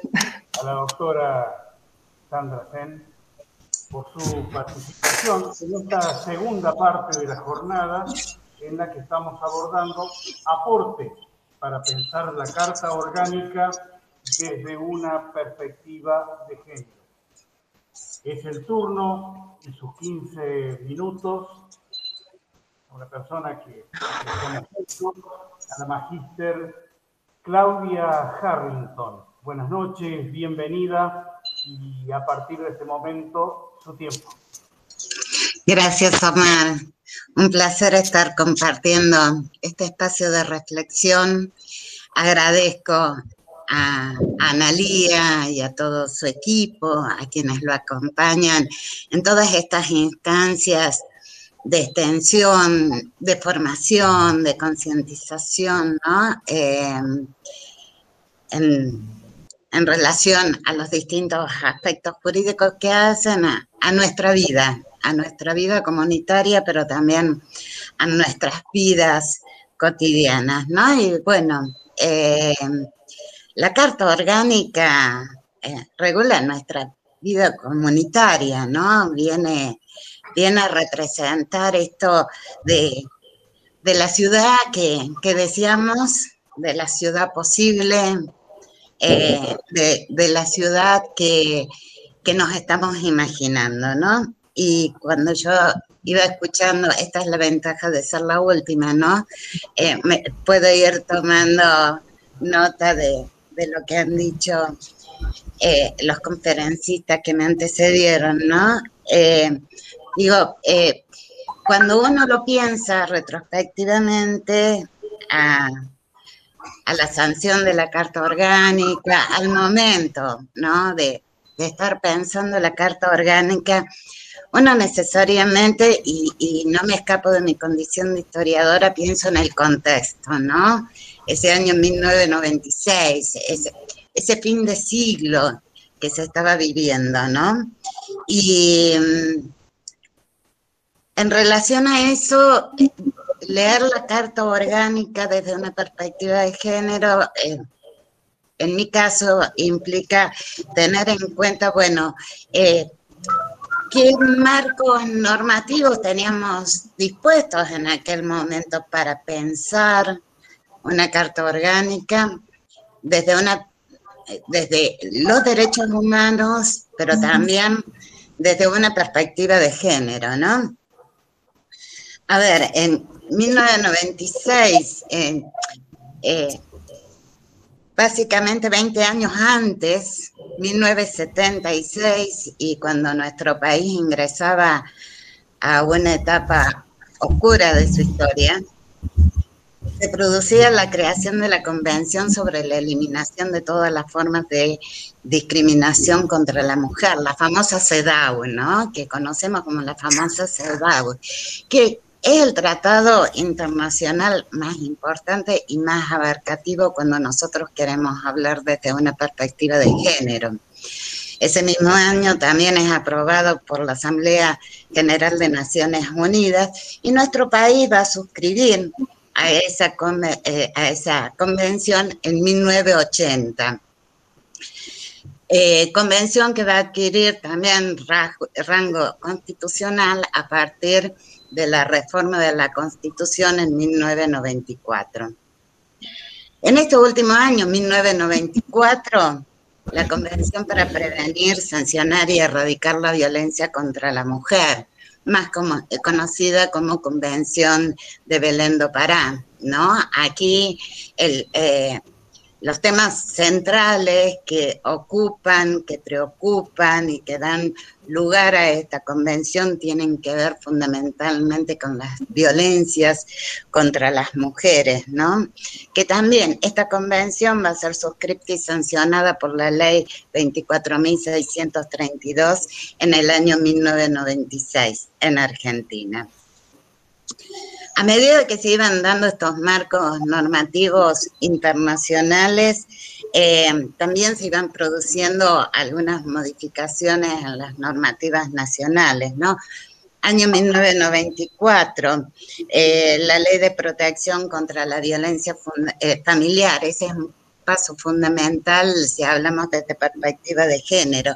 Y diez años después ya eh, normativas que tienen que ver con lo que se conoce como leyes de segunda generación. Y, creo que allí eh, comienza a, aparecer eh, como el hilo conductor, ¿no? de esta lectura que estoy proponiendo desde perspectiva de género de la Carta Orgánica. estas leyes de segunda generación no solo tratan las violencias de género, sino que eh, superan el ámbito estrictamente privado donde eran consideradas estas violencias de género e ingresa al ámbito específicamente público.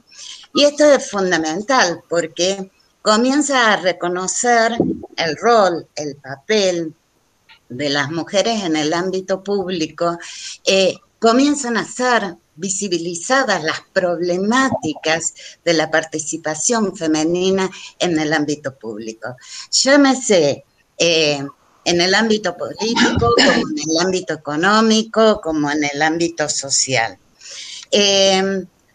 Esta, eh, esta, segunda generación de leyes que me van apareciendo le dan al Estado un lugar fundamental como, como garante para el logro de una vida libre de violencias para toda la ciudadanía, pero también obliga al Estado a promover e implementar políticas públicas tendientes a remover y eliminar las condiciones que hacen posibles esas violencias y eh, asistir y proteger a quienes las padecen.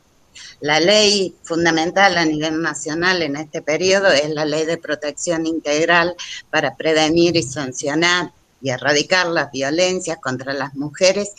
Y esto me parece fundamental en los ámbitos en que desarrollan sus relaciones interpersonales. La famosa ley 26.485 del año 2009. En, el año 2019 eh, eh, se aprobaron dos modificaciones a esta ley, ¿no? Además de considerar las violencias que ya, ya habían sido eh, manifestadas por la ley madre, se incorporan dos formas de violencias más la violencia en el espacio público o acoso callejero, es decir, aquella que se ejerce em, en, lugares públicos, de acceso público, y la, la violencia público-política, es decir, toda aquella violencia que impide la participación plena y libre de las mujeres en todo asunto público y político. Es decir, que en el transcurso de estos 25 años, desde 1996, con nuestra Carta Orgánica hasta la actualidad, hubo un avance inmenso ¿sí? a nivel de reconocimiento de derechos, hubo un avance inmenso a nivel legislativo en relación a las problemáticas que aquejaban a las mujeres y sobre todo a las asimetrías en las relaciones eh, dentro de este sistema binario heteronormativo, normativo, eh, que se conoce como sistema patriarcal. ¿Qué estoy viendo yo desde una perspectiva de género en esta Carta Orgánica de 1996? Algunas cosas eh, ya las ha anticipado eh, Sandra, ¿no? En su intervención anterior. Y quiero retomarlas para profundizarlas un poquito, ¿no? Eh, a ver, cuando ella menciona esta, esta, esta identificación, esta consideración del ciudadano como el hombre con mayúscula eh, que queda pronunciada en el preámbulo de la Carta Orgánica, ¿no? Eh, cuando yo eh, leo justamente este concepto, lo primero que se me ocurre, bueno, esta Carta Orgánica tuvo una producción de sentido, creo, interpreto, fundamental para su momento, que era también eh, el fortalecimiento y eh, la consolidación de los sistemas democráticos, de la idea de comunidad democrática y plural eh, que se estaba produciendo en esos momentos en el país, ¿no? Pensemos que nuestro retorno a la democracia fue en 1983 y, y todo ese duro proceso eh, que tuvimos que ir eh, transitando eh, prácticamente hasta fines del siglo XX para pensar en esta consolidación democrática eh, y en esta, en esta idea eh, de, comunidad republicana, ¿no? Entonces, lo que yo advierto en, el texto de esta Carta Orgánica de 1996, un fuerte principio democrático que tiene que ver también con los principios democráticos de la modernidad, ¿no? Aquellos, eh, aquellos asentados en, en la idea ilustrada de la libertad, de la igualdad, de, la fraternidad. Em, pero también mencionar cuál es el problema de utilizar esta nomenclatura de hombre con mayúscula. Esto que decía Sandra, ¿no? Bueno, allí la perspectiva de género no aparece. Es que este concepto se convirtió en un concepto tan fuerte dentro de la cultura política de la modernidad que fue muy, muy difícil de desnaturalizar y de desarmar. Hoy inclusive nos cuesta mucho desnaturalizar, de construir ese concepto. cuando surge este concepto, que surge justamente en 1789 con la Declaración de los Derechos del Hombre y del Ciudadano, a los dos años y en el momento en que era debatida una eh, constitución en el marco de la Revolución Francesa, eh, una pensadora hoy considerada feminista y referente eh, crucial en la defensa de los derechos de las mujeres, Olympe de Gouges, ¿no? Eh, presentaba su declaración de los derechos de la mujer y de la ciudadana. Es decir, esto que estamos discutiendo hoy es un debate y son luchas de muchos siglos, ¿no? Eh, estamos hablando de algo más de dos siglos, de estar pensando a las mujeres como ciudadanas y justamente de estar eh, demandando esos derechos de ciudadanas, que van más allá de el derecho a votar o el derecho a ser votadas, sino van a derechos mucho más amplios de ciudadanía que hacen a la vida integral y que hacen al bienestar general de las mujeres. A ver, eh, ¿Qué, se proponía en esta declaración de, los derechos de la mujer y de la ciudadana? Y bueno, se reclamaban los mismos derechos eh, que se estaban otorgando a los hombres, eh, pensando en términos justamente de igualdad de ciudadanía para las mujeres. Y proponía ese reemplazo de ese concepto de hombre por el concepto de la mujer y el hombre. Es decir, planteaban la necesidad de dejar, eh, de dejar explícita esa diferencia entre los sexos, que también implicaba diferencias de las oportunidades que teníamos para el acceso a las distintas actividades, ¿no? Dentro de lo social. Entonces, eh, a ver, eh, si, uno tiene que repensar la carta orgánica, eh, creo que hay que pensar desde los paradigmas que, están marcando una época y desde los desarrollos tanto a nivel legislativo, a nivel jurídico, pero también desde los desarrollos sociales, económicos que se están produciendo y que están transformando inmensamente a nuestra sociedad. Este concepto que me aparece en, el preámbulo, ¿no? Se pone en tensión con esto que decía Sandra hace un ratito, ese famoso artículo 8 em, que que eh, está considerado dentro del título 1 de, declaraciones, ¿no? Igualdad real de oportunidades entre varones y mujeres. Porque viene a manifestar la tensión de cómo venimos pensando nuestras problemáticas interrelacionales, nuestras problemáticas comunitarias.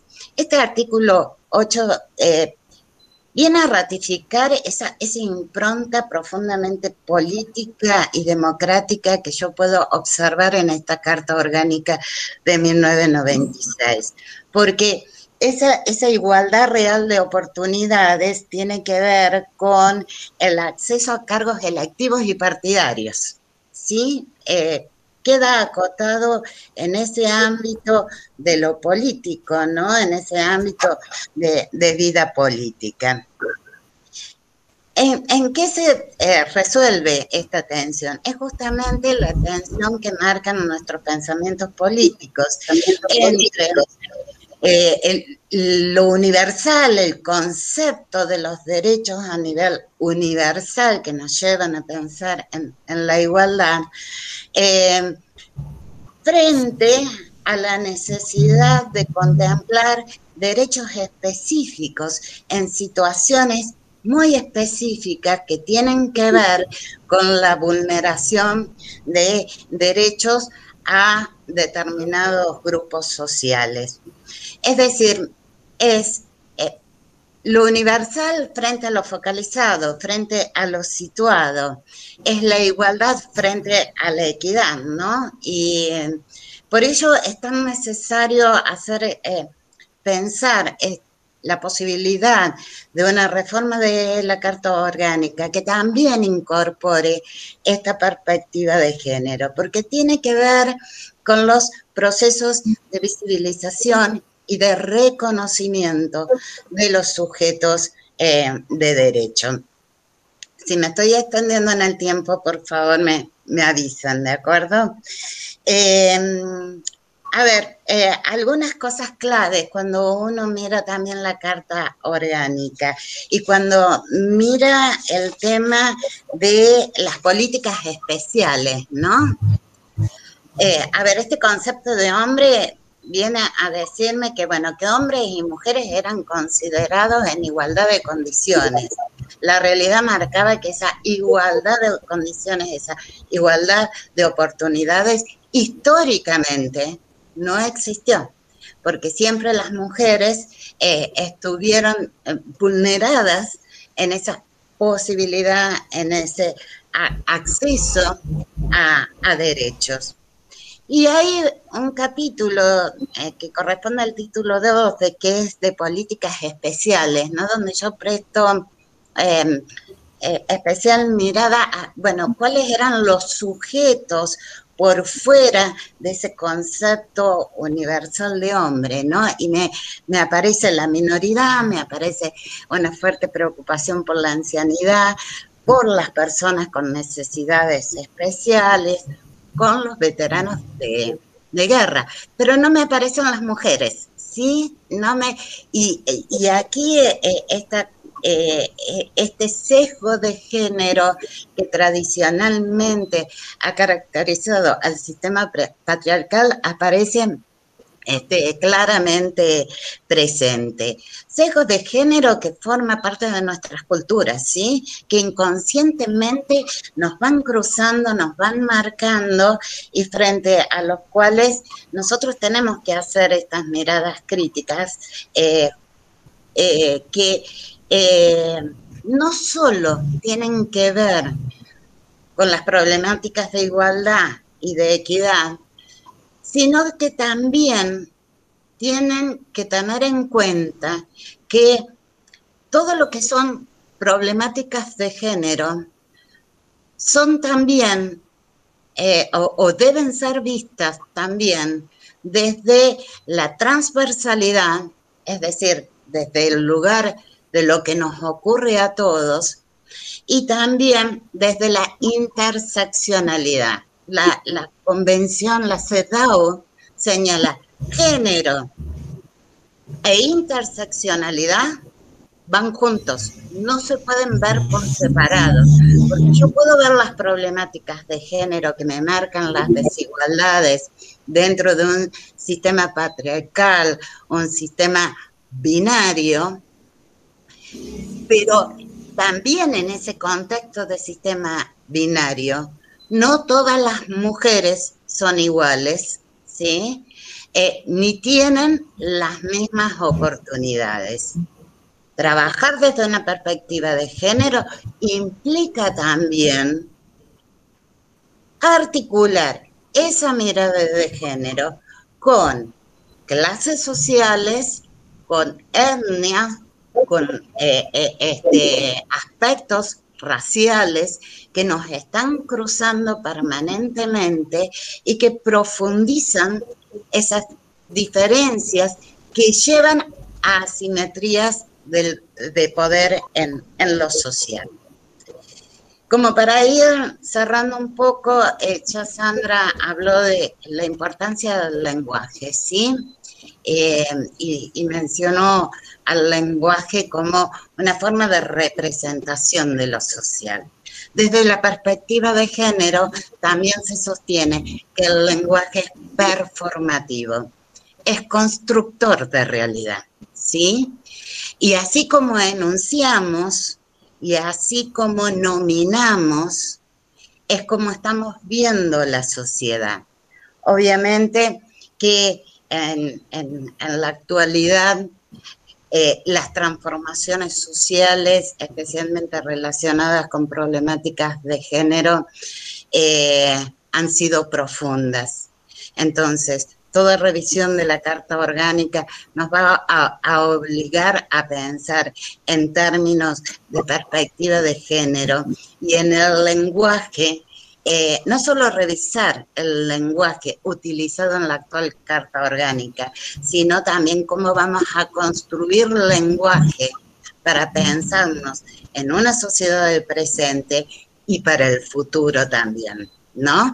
En ese sentido, tener en cuenta que el lenguaje como, eh, eh, como un, dispositivo performativo eh, puede producir puertas que obturan las interpretaciones, pero también puede abrir compuertas a nuevas realidades cuando uno mira, ¿no? Eh, este, la carta orgánica, em, también eh, refiriéndose a, lo que decía Sandra, puertas que obturan. Es el lenguaje excesivamente masculinizado, ¿no? Em, a tal punto que dice eh, en, en uno de los artículos, el ciudadano que resulte electo intendente, ¿no? Un, lenguaje que obtura toda posibilidad de participación eh, este, de otras personas de distintos géneros, ¿no? De las mujeres, inclusive eh, de las diversidades hoy, ¿no? Eh, allí hay obturación de, lenguaje, obturación de discurso, pero también puede abrir compuertas a nuevas posibilidades. Ese artículo 8 que acabamos de mencionar con Sandra, eh, habría inmensas posibilidades eh, en un contexto sumamente difícil para estar pensando desde perspectiva de género. Nuestro presente nos está marcando otra realidad. Hoy la perspectiva de género y en función justamente de las convenciones internacionales eh, mencionadas, son nuestra obligación, ¿sí? Son nuestra obligación como Estado, pero también como miembros de una sociedad que aspira a ser una sociedad más libre, que aspira a ser una sociedad más plural, más democrática, y más equitativa. Entonces, pensar en estas cuestiones desde los conceptos que van a dominar la producción de sentidos eh, dentro de la carta eh, orgánica o dentro de cualquier texto, pero también cómo nosotros vamos a hacer uso de un lenguaje, cómo vamos a hacer uso de un discurso que justamente habilite, abra la puerta para estas sociedades más inclusivas, más democráticas, más libres y más pluralistas que todos deseamos. Muchísimas gracias por la invitación. Eh, podríamos eh, continuar eh, por un tiempo más externo, pero bueno, son los tiempos de los encuentros, ¿no? Que eh, que nos van marcando posibilidades de análisis. Gracias a ustedes. Muchísimas gracias. Muy bien. Claudia. Eh, bueno, nuestra tarea va llegando al final. Han sido excelentes las participaciones de cada uno de los invitados. Excelente la, la experiencia que ojalá se repita en un tiempo breve, ya no tanto por el solo hecho del análisis, sino por una cuestión de necesidad. Retoma la señora directora del instituto la conducción de esta jornada. Gracias, eh, Omar. Gracias a todos los participantes, eh, a los ciudadanos que se han quedado hasta, hasta esta hora, un día viernes, en este marco de la, de la virtualidad. Este, eh, simplemente esto, recalcar las, la participación de, los convencionales, presidentes y vicepresidentes de, bloque, y de las profesoras Zen y, Claudia Harrington que también han, han expuesto sobre la, la, temática de género. Eh, muchas gracias a todos por su participación, por lo avanzado de la hora, salvo que alguien quiera hacer una pregunta, algún debate. Eh, de lo contrario, damos por terminada esta actividad y agradecer especialmente al coorganizador, al, doctor Martín Abasolo, que está a cargo de, todos los aspectos tecnológicos que, no vemos, pero que nos permiten estar hoy reunidos aquí por esta plataforma. Eh, no sé si hay alguna consulta, veo el chat, no, agradecimientos de, de los asistentes y, muchas gracias a los, eh, a los disertantes y participantes. Si no hay ninguna consulta, damos por finalizada la tarea. Gracias, Omar Isaguirre, por eh, haber eh, aceptado la convocatoria a ser moderador de esta jornada. Bien. Gracias, Analia. Nos comunicamos. Nos vemos. Buenas noches. Buenas noches. a todos. Hasta la próxima. Chao. Chao.